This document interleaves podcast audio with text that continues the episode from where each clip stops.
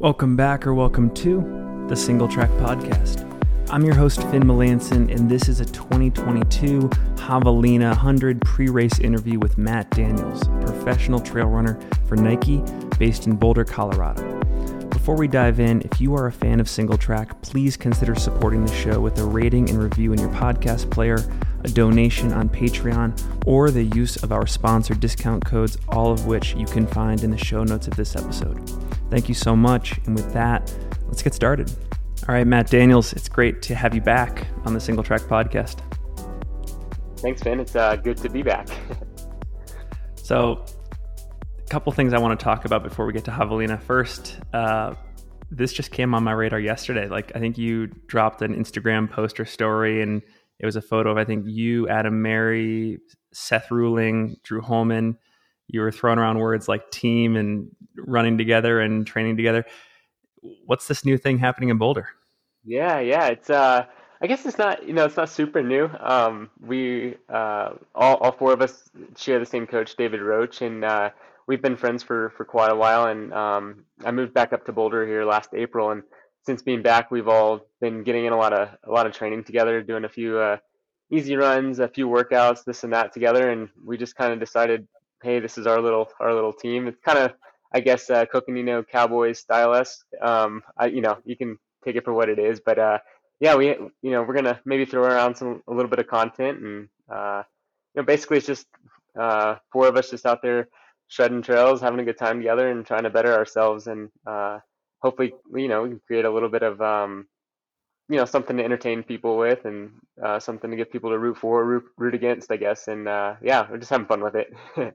I absolutely love that. I mean, the discussion of trail running teams is is no stranger to this podcast, but uh, is you mentioned Coconino Cowboys. Is there going to be any uh, rallying around Western states next year and trying to get everybody in? Like I know Drew's already in, and you know we'll talk about Javelina for you in a second, but like with Adam and Seth and anyone else involved, is uh, is Western a goal next year?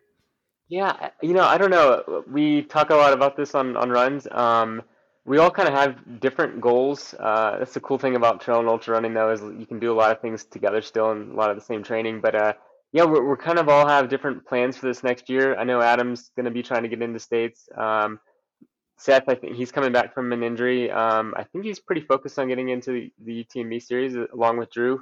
Um, I don't want to speak for Drew yet. He still hasn't made up his mind uh, whether right. he's going to be going back or not. But uh, yeah, we're right now we're just kind of enjoying the the fall and uh, getting ready for the winter months and going to hunker down and get in some good speed training this winter and see where things take us. Super cool. Are you? Uh, is anybody else potentially being recruited to this uh, this group right now?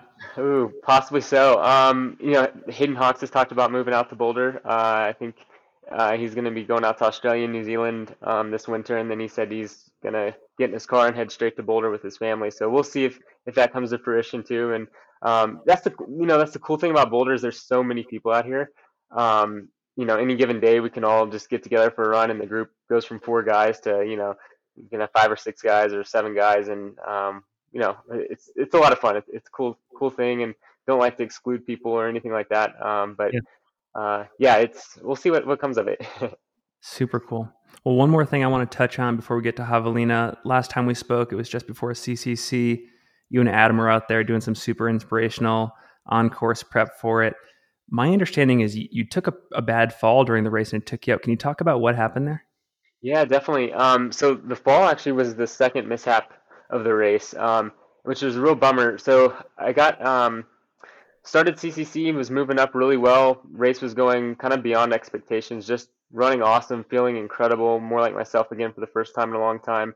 Uh, and then somewhere after Champex-Lac, I think uh, maybe around 34, 35 miles. Um, I was just following behind another runner, uh, a French runner. His name's escaped me right now, but um, we totally missed the turn and went off course. And uh, I went back and looked at my Strava after the race and everything, and we were off course for almost a little over a mile and a half total.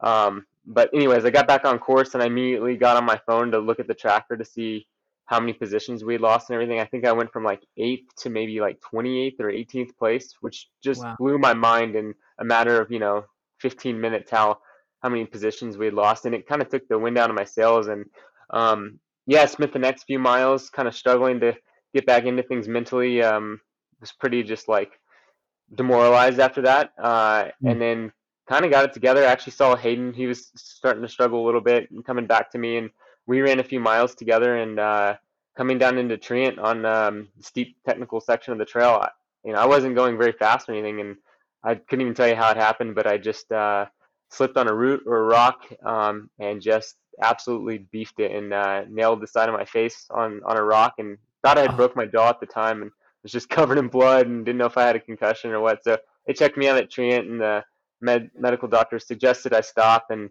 at that point, you know, everything had gone wrong. So I made the decision to to pull it. And uh, it wasn't two hours later. I was already thinking like, okay, I'm gonna line up at Javelina. So um, hmm. you know, it was a real bummer, but it was also one of those things where there's a silver lining, and I was I was super pumped with how I was feeling up to that point. Um, hadn't felt that good racing in a really long time, so mm. um, took away some good things from it.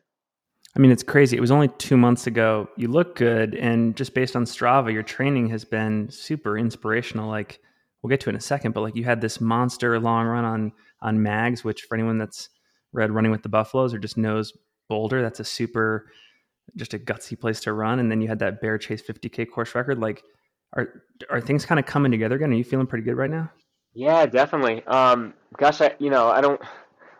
I want, I want to wait until I uh, have some more results under my belt, but I, am I'm, I'm kind of feeling uh, a lot like I did at the uh, end of 2018, going into 2019 fitness when um, you know I was running probably my best in, in ultra races, and uh, that's exciting to me. Yeah, um, a lot of similarities in training, doing a lot of work up at Mags, a lot of uh, my harder runs up at higher altitude, and then coming down for my recovery days and, and things like that. But uh, yeah, I'm I'm feeling really good actually. It's uh it's uh nice. It, has been a few years, so uh, it's good to kind of know that that's still there.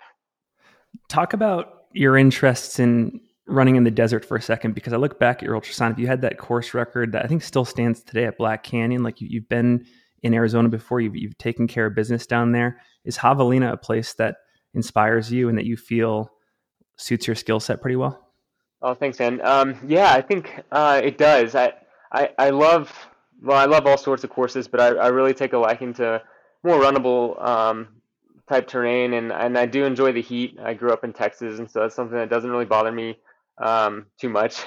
I think it, you know it affects everybody to a certain point, but um, I do love running in the desert. Arizona's special, like you said. Uh, had a had a good one at Black Canyon in 2019. It's um, it was on a little bit of an altered course, but it was still 100k and um, ran well there. And uh, I think, yeah, I, I just uh, I'm stoked. I want to take that energy into Javelina, and um, same with a lot of the same. You know, a lot of the work I've I've done this year has been very similar to training going into Black Canyon 2019, and so um, you know, I know a 100 mile distance is it's different than 100k, but uh, I can still I think channel some of that energy into into Javelina and hopefully hopefully come out with a you know golden ticket or have a good day. I want to talk about the golden ticket in just a second, but I'm curious, given that you expect to be racing at the front of the pack, what how fast do you think you're going to need to run this race to be in contention for podium or a ticket, in your opinion? I think um, it's it's tough to say. I, I think just with the type of guys that are in the race, you got a lot of savvy runners. I mean, guys with a lot of hundred mile experience, like you know yeah. Pat Reagan, Dakota Jones, Nick Coury. I mean, the list goes on, right? I could yeah. be here all day talking about it, but uh, I, I still think it's going to be fast. Um, you know, Arlen Glick ran really well there last year. He's back. Um, I think it may take uh, at least one of the two golden tickets may take a sub 13 hour finish. At least I hope it does. I think that would be a lot of fun for us to just go put on a show that way. But um, I, yeah, I, I, think sub 13 is going to take is going to be what it takes to win. Um, with that being said, you're in like a territory where people running that fast, there's going to be a lot of blowups, and I could be one of them. But uh, you know, those are the risks you take for a golden ticket, and I'm like really excited to get out there and just see what we can do, and um, hopefully we can all kind of feed off each, of each other. And um, I'm excited to race guys that you know have a lot of the experience, and like we're not all just going out there, you know, I don't know, throwing seeds into the wind. It's going to be, you know, it'll be it'll be fun. Well, you mentioned that's super exciting. By the way, I think a, a sub thirteen hour uh, finish from the podium would be amazing, and I think it's I think it's well within your wheelhouse. Um, you mentioned golden ticket earlier, so I'm assuming you do want another crack at Western. What are your thoughts about that race? Because you've had both like the highest of highs and the lowest of lows there. Do you feel like there's unfinished business? Like, do you feel like you have more to give? Um, talk about that. Yeah, definitely. I, I love Western States. I mean, the whole community around it, um, everything to do with the race, I, I absolutely love. And so ever since I went to the training camp before the 2019 race, I, I told myself I was going to try and get out there every year from then on and, and be part of that race. And um, this year's no different. I, I want to be out there and I want to be on the on the start line. But I do sort of feel like I have some unfinished business. In 2019, I was kind of a rookie and it was my first hundred miler, so um, it ended up being good, but it was still like you know I, I, felt like I had a lot to a lot to give. Still, I ran uh, very conservative over the first half of that race, and um, and then yeah, like you said in uh, 2021, it was about the worst race I've ever had in my life. I went in with a staph infection and didn't yeah. know it, and was just you know battling a lot of things and I don't even know how I made it to Michigan Bluff, but somehow did before I dropped, and uh, that left a really sour taste in my mouth. I hated, you know, dropping out of a race like that, and um, yeah, I want to go go out there and do what I know I'm capable of, but again, just enjoy being out, you know, in that community and being part of Western States weekend, and that's what I think excites me the most right now. Hell yeah! Well, last question for you. I see you're in you're repping the Nike gear right now. What uh, what shoes are you wearing on race day? Uh, I'll be in the uh, Ultrafly. So she comes out in April. Uh, it's their fast shoe. I think Tyler Green and Drew Holman both wore it at States. Um, but yeah, take a take a look at it um, out there. It'll be it'll be out in April. Well, Matt, always a pleasure to have you on the podcast. Looking forward to following your race about a week from today. We'll make sure to link to all of your social media in the show notes. Anything else? Uh, any parting thoughts before we go?